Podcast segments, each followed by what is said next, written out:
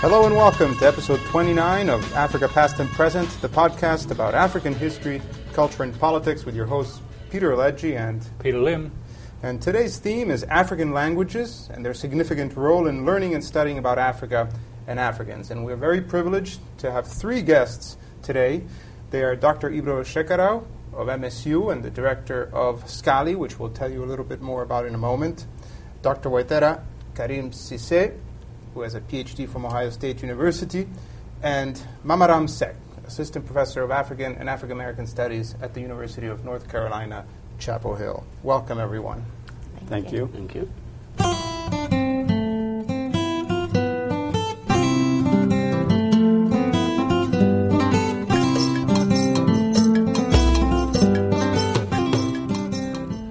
Professor Ibro Chekaraou is coordinator of the African Language Program at Michigan State University and assistant professor of African Languages at MSU.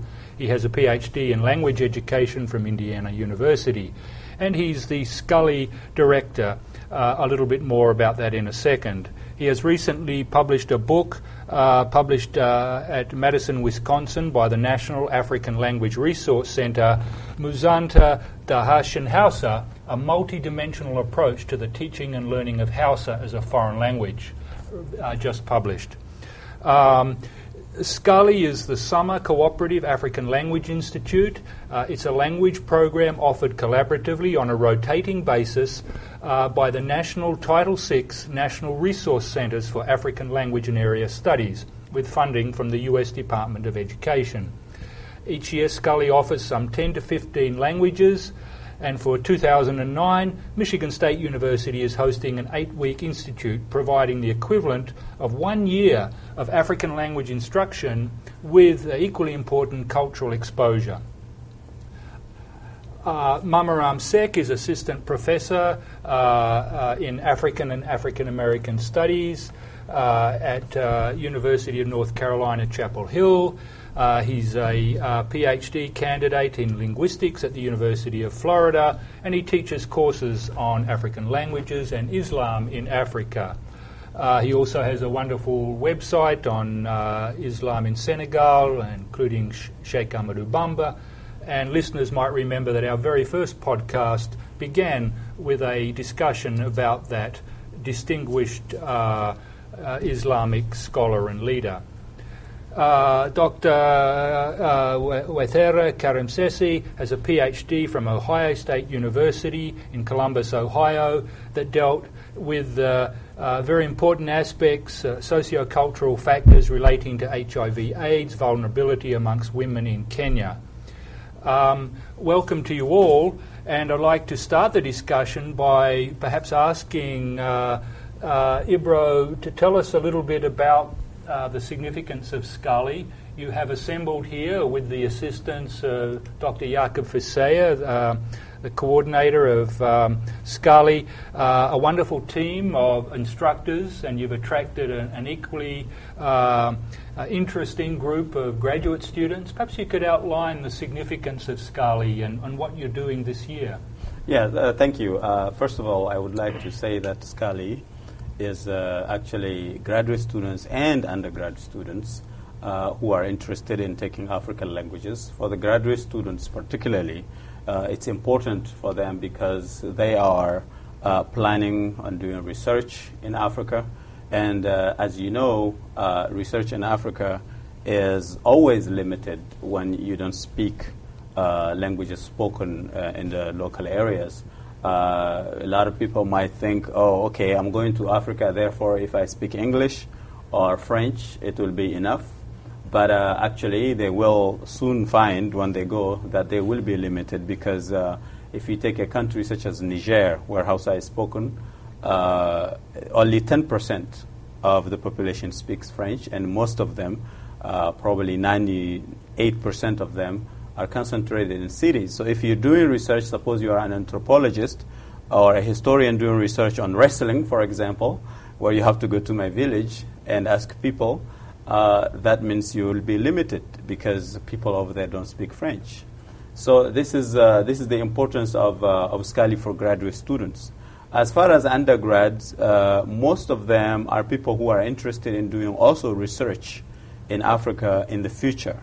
Uh, and also, uh, uh, many of them want to fulfill their language requirement. And given that the Scali program is offering this chance of finishing a language program over the summer, a year worth of language program over the summer, uh, which means that they can finish their two-year requirement in a year, uh, a full year, which is 12 months. Uh, so, so they like to register for those and, and take those languages so that they, they fulfill that requirement. So basically uh, and briefly, this is uh, the importance of Scali. Scali is important nationally because this is the only opportunity where uh, we teach uh, over, right, this year we teach 14 languages, but in the past, uh, some scholars have taught over, over uh, up to 20 languages. Uh, with a variation of 18 classrooms where, where we, teach, we teach these languages depending on levels. So this is the only national program actually available that could offer that. Now, for universities, of course, when they host uh, uh, the Scali program, they, they, that contributes to the building of their language, pro- their African language programs in general.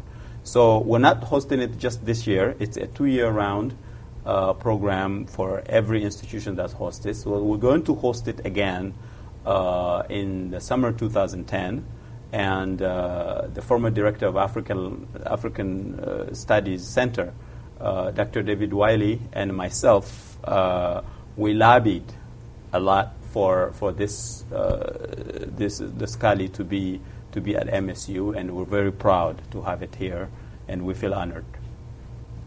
Perhaps we could also bring in our other guests, and uh, I expect that some of you have, have taught these Scali courses before maybe you could uh, elaborate a little bit about your experiences in the classroom with largely um, uh, graduate or undergraduate students and picking up a theme from Ibro's book, uh, subtitled A Multi-Dimensional Approach to the Teaching and Learning of Hausa as a Foreign Language. What are, how, are, how do you get through to your students? How do you impart these cultural nuances about your, your, your languages? Yeah, um, I uh, this is my fourth, uh, the first Scali that I've attended, um, and uh, I have a good, very good uh, experience on um, on uh, teaching at Scali uh, in terms of the students that I have met, and also the approach that I try to to conduct in my class, which is a communicative approach. Um, and I think um, everyone who attends Scali uh, is somehow prepared to uh, be here for a pretty long time eight weeks, four hours a day. Uh, so I think in order to have this work, you, you need to be uh, to make the class very communicative and involving so that every student would feel like uh, he's doing something that he wants to do and uh, without pressure, without being bored. So that's why we have multi, uh, uh as Ibro uh, call it in, in, his, uh, in his book, we have a, a multi-dimensional um, approach. that means, you know, you, we show movies in class, we have class discussions. We make students work in pairs. We uh, sometimes take a trip to somewhere to, uh, to see native speakers who live uh, in the area so that they can interact with those people and uh, in the meantime uh, kind of uh, show that they know the language or they are getting by.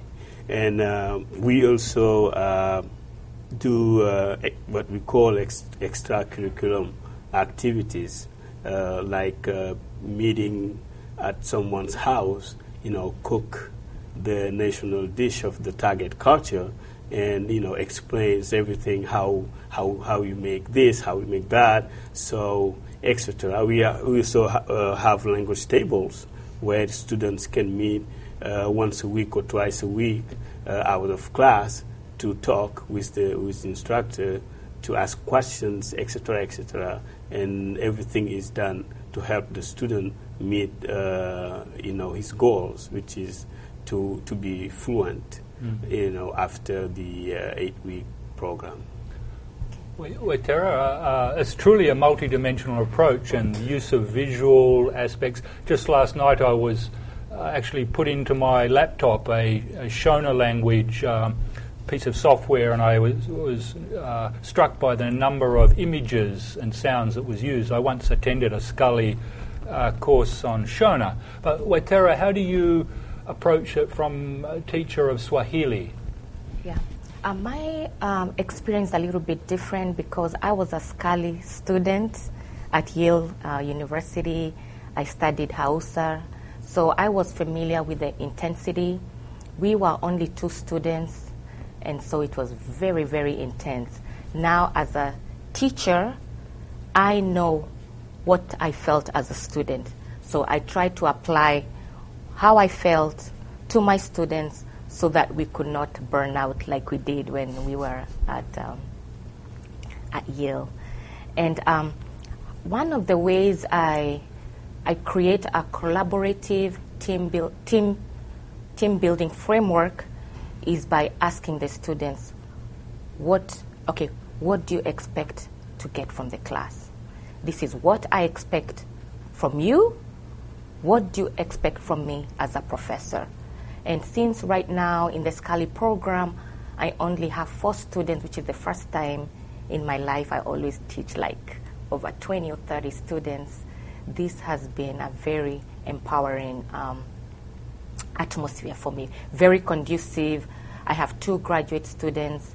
I have one student who is taking Swahili because um, they are going to be working in the Congo, and in the Congo they speak Swahili, and um, and another student could not say where he really works, but um, we could tell that he's he really has to know the language. So um, if students are not willing to be, you know, if they want to be confidential, I allow that. But I usually ask the student, "What do you expect?"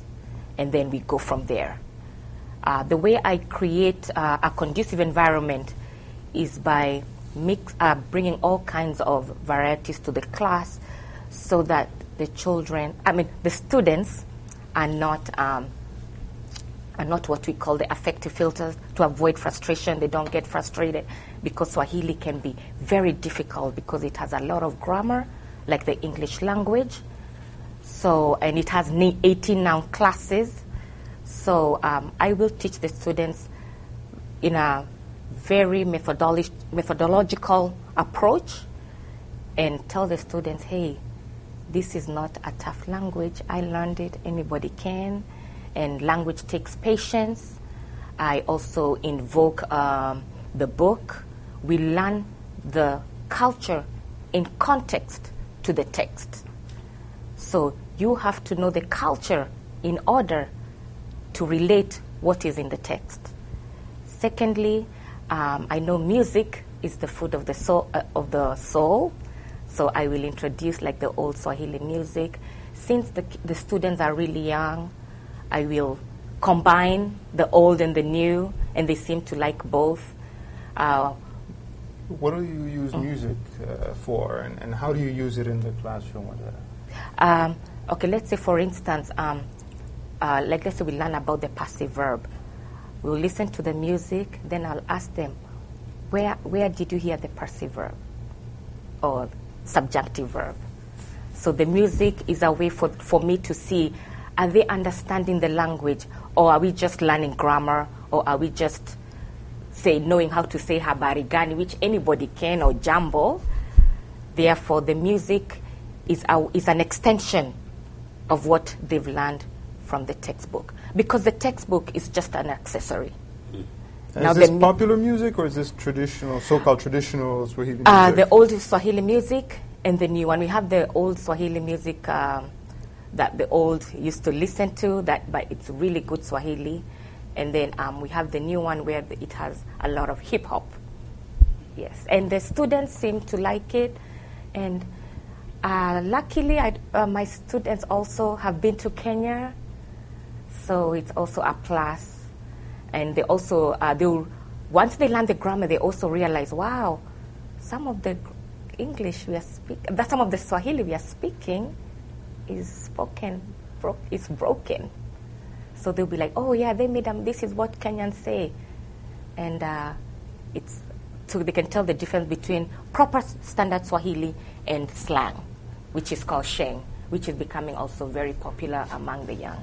That, that reminds me when I took my uh, second uh, installment of uh, isiZulu after uh, I took it for two years at Yale. I, I was at Boston University finishing my PhD, and the first thing my language teacher said to me was, "Who taught you the Transvaal Zulu?" Right. yes.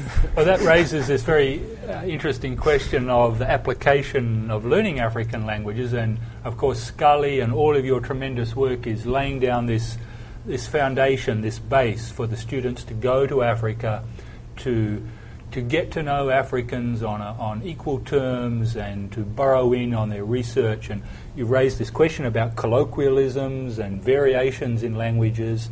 Uh, uh, and Mamaram, you, you're a linguist uh, by profession.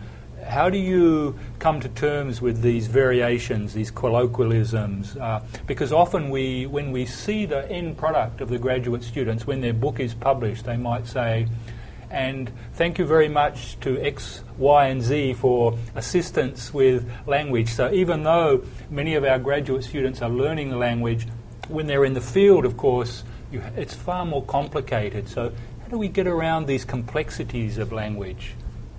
That's a good question. Um, uh, what I'm doing currently uh, in my class, uh, since we are lucky to have a very big classroom with uh, uh, almost four boards, so there is one that I devoted to, uh, you know, slangs and you know uh, some uh, phrases, expressions that uh, student may may hear from from a CD uh, person speaker, for example.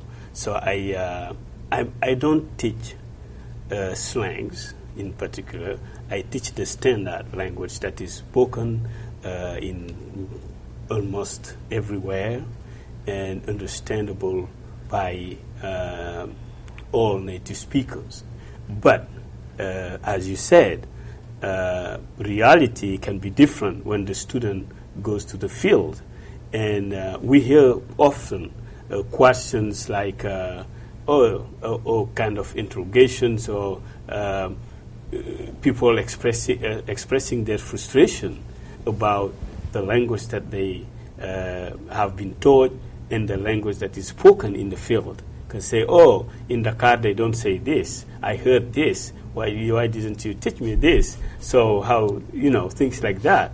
But uh, I try to uh, put uh, those things uh, into my teaching somewhere, you know, in the classroom. I devoted a special uh, part of the of the, the board to uh, idioms or uh, uh, phrases or slang that students may may uh, may uh, encounter in the field. But what we, we are doing is to teach them the standard Wolof, which they can they can speak and also hear in the field without being corrected, or because many many students are very concerned about saying things wrong and you know uh, facing some kind of uh, issues like that, so or being challenged. So I try my best to teach them the the, the standard language. If, although we have uh, variations, uh, for example, the Wolof that is spoken in Saint Louis, you may have some lexical uh, differences. For example, uh, we uh, the word for uh, Saturday, uh, you have three different terms. You have Gau, which is a Wolof, pure Wolof word. We have uh, Asset, which is also used by the Pula speakers. Uh, I also hear some some people, uh, especially there is a radio broadcaster who says, you know, asset for uh, to mean Saturday. Mm. So I teach them Gau, but I also make sure that they know that there is another term that is used in the northern part of Senegal, which is asset. But in Dakar, they would use samedi, mm. which is Wolof, uh, because when it's used by the Wolof, although it's a French word. Ah. So, you know, uh, we, they may encounter that kind of uh, situation, but we try to find ways to make those uh, things clear so that.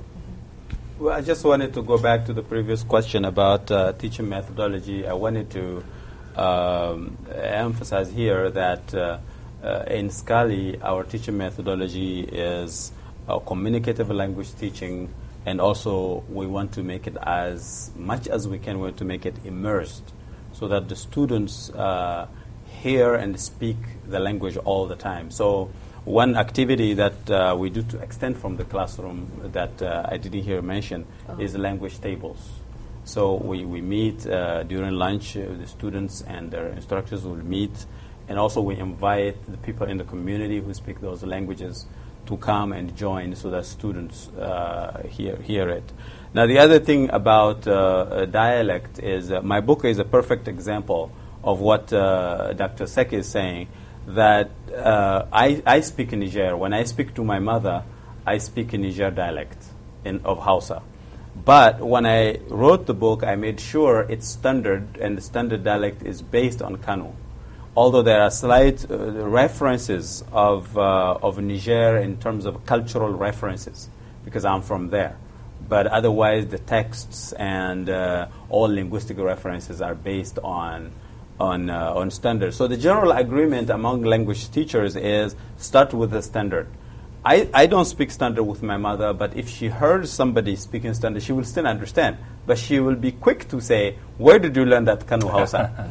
That's, she will be quick to say that. So, so, so the standard is one thing that is that all scholars agree with to use the standard for teaching although sometimes I refer as a footnote to what you would hear if you are from if you are interested if you go to Niger, because a lot of our grad students are interested in going to Niger for for studying or for, for doing research. So I, I had those openings uh, for that in the footnotes.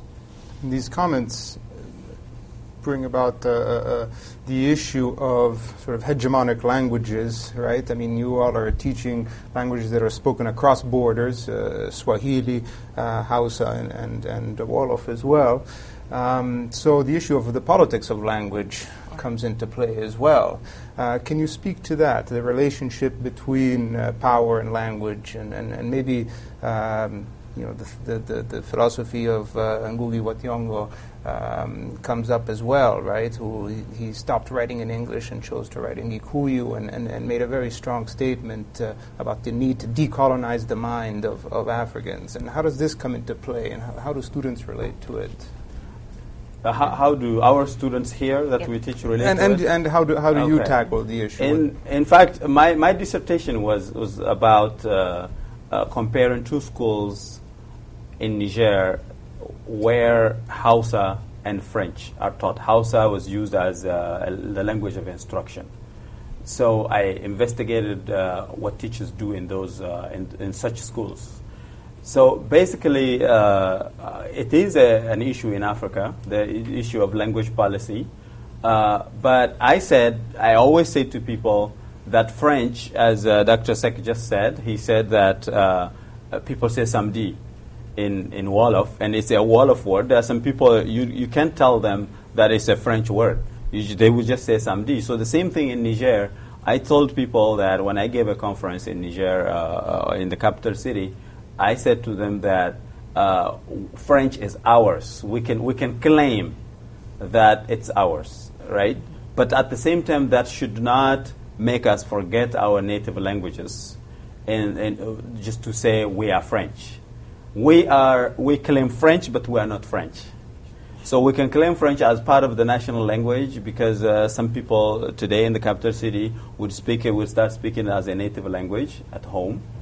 Uh, and sometimes there are words actually that we say in African French or in Niger French that the French don't understand. Uh, my famous example that uh, people are saying that it happened in uh, between the president of Niger and uh, the, the president of, uh, of, of, the former president of France. He visited Niger, and then the, the president of Niger said to him, "Et les deux jours," which means, "What about the two days?" Literally. And then the president of France didn't understand that. He called his protocol, found out what did you call about, what did you talk about with the president of Niger the last two days? He went and then only to learn at the end that in fact "Et le deux jours" is a greeting in in, uh, in, in, in Niger French and in African French, I think in general, or which is a transposition of African languages of Hausa and uh, and and Zarma in the case of Niger. So French we can claim it but it should not make us forget our own languages. I think it's important that we emphasize our languages to be national languages and to be used in education so that uh, when everybody goes uh, to, to our countries, they not only interact with intellectuals in those languages, but also with people in the rural areas. I think it's only fair. It doesn't make sense for our students to know these languages here which in fact when I teach Hausa, I emphasize the, the oral skill. Because when they go to Niamey, the capital city of Niger, the first uh, signs that they will see are all, all of them in French. So, so reading is not such a good, a good, a good thing to teach, uh, particularly. I mean, you can still read, uh, teach them for, so that they get vocabulary, but in terms of speaking, I think speaking is more important and listening. So that's why we emphasize more listening and speaking than really writing, which is slightly different in the in the East Coast. So I think it's important. And of course, uh, English is a very acquisitive language. It's full of foreign words. Waithera, what about this um, this question that Ngugi wa Thiong'o raised, and what does in Kenya? Uh, how, how do you grapple with the multitude of languages, but also the imperative of, of questions of teaching and learning there's this age old question should we teach more in indigenous languages or should we teach more in global languages? How does it all stack up in Kenya? Yeah. Kenya is a little bit unique because we have over 40 ethnic groups. Now, uh, using Ngugi wa Thiong'o, Ngugi was writing in Gikuyu. Now, when he wrote in Gikuyu, it was ex- exclusionary because it was also excluding the other 39 ethnic groups who don't speak Gikuyu or even read it. So it, there was kind of a backlash, and as you saw with the election, it was based along ethnic lines, and it looked like the smaller ethnic groups combined, joined together against the Gikuyu group. And as when you look at the statistics, the Gikuyu are the largest group in Kenya, but all of a sudden, with the elections, the Gikuyu became the minority the ethnic, the smaller ethnic groups combined together against the Kikuyu. And of course, uh, as we see, really, uh, the media shows that the election or the war that happened after the election was ethnic. It was ethnic too, but essentially it was also the poor fighting against the rich. And with colonization, the Kikuyu, of course, were able um, to amass wealth and the other ethnic, and of course, uh, gaining power. They, the other ethnic groups believe that uh, Odinga is the one who was from the lower ethnic group who won the war. So now, with the elections, you have to also talk about the language because the language is the unifier. It's how you know about the people. Um, so with the ethnic groups, the many ethnic groups, there is this war which language should people be right? Should every ethnic group be writing in their own, developing their own ethnic language? Who decides which language to be spoken? So there's that huge conflict. It becomes very complicated. Then it ends up to be the, it's the one who owns who owns the gold that makes the rules.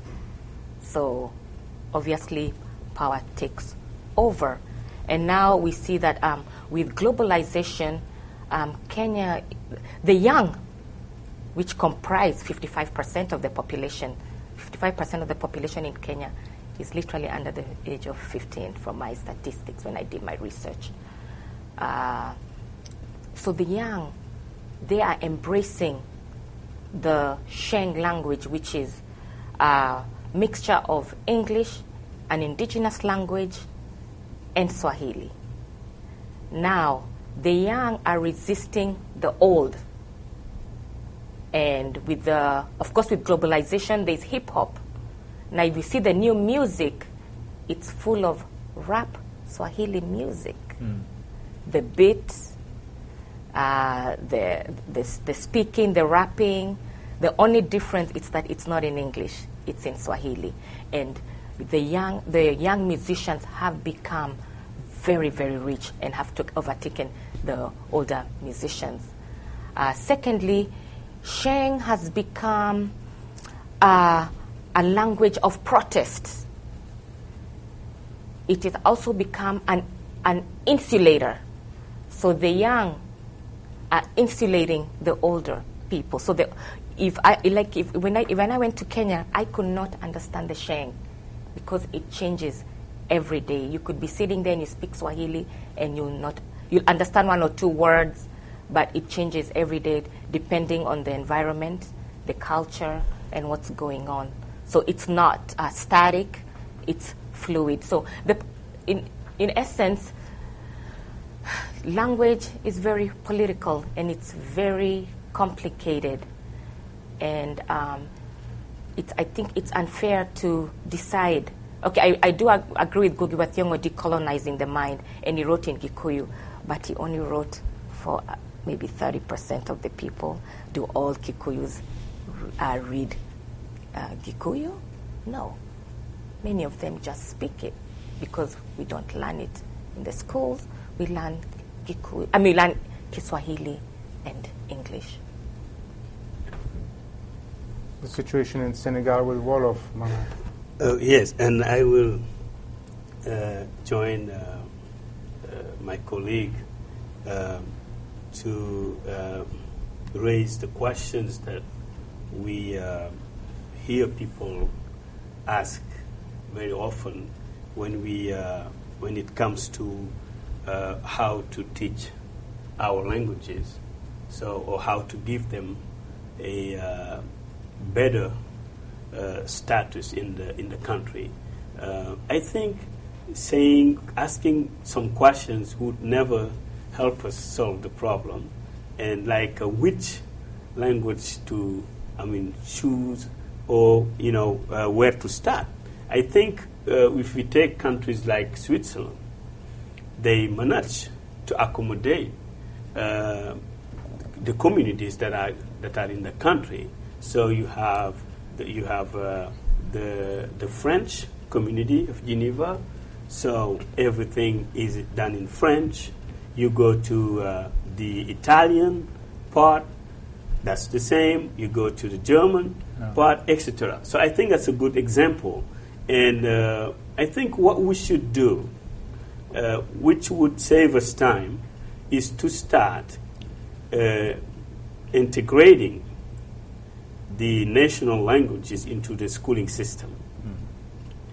So that the students at least can uh, you know see the importance of of their languages and also to uh, uh, you know uh, not think that they cannot learn what is taught somewhere else in other countries in their na- in, in their native languages because that, I think that's the big challenge Yeah. and Cheikh Anta Diop, uh, developed that idea of teaching mathematics in Wolof, and then he gave lecturers, you know, uh, to show that it is possible. Uh, I'm not saying that we should get rid of French, because it's uh, to me knowing French, knowing English, is a plus. But that should be in addition to our national languages that you know should be given more importance in the system, and we should do it. And and maybe who knows that can even help students understand what they would not be able to understand in a, in a foreign language. I just wanted to make a Yeah. quick point relative to it. In fact, it's not maybe, it's research. Research showed that uh, second language acquisition, or first, even first language acquisition, research shows that anytime a student learns their, a child learns their native language well, they learn to read and write it, it's easier for them to transfer the parameters to learning another language. And we see it here. Our best students usually are the ones who, first of all, master the English language in terms of its grammar, and then who have gotten a chance to take other languages. And when they're in your class, you can check that even. You can see that usually the most active students are those kinds of students. So it's by research, actually. Okay. So it's a very important point that we can conclude our very interesting discussion today. And uh, clearly, the uh, language of instruction is, is another extremely important area. And I'm reminded that we've been talking in English, so perhaps we can conclude by each of us saying goodbye or having a parting greeting in our native language. To, zan gode muku sosai a cikin harshen Hausa. Domin kun ba mu amfanin mu yi zancen harsunan Afirka a cikin wannan tattaunawa da muka yi.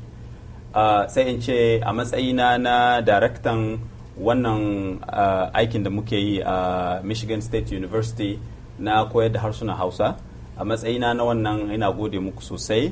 Kuma uh, mun ji daɗi muna fatan za mu samu wani uh, wata dama ta mu yi zance a harsunan Hausa. Na gode. Thank you.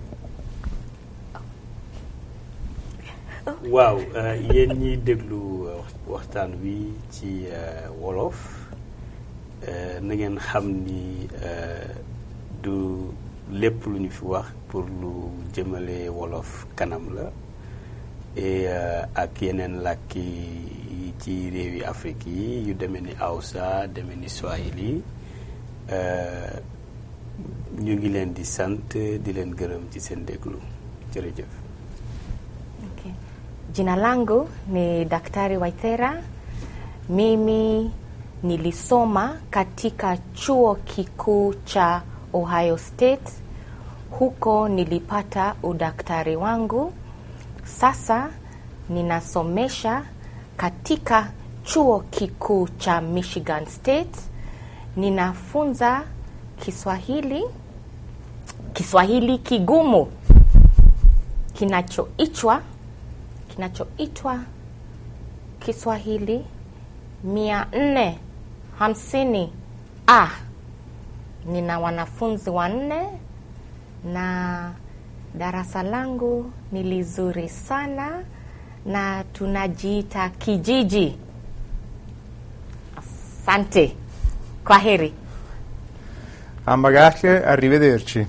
See ya.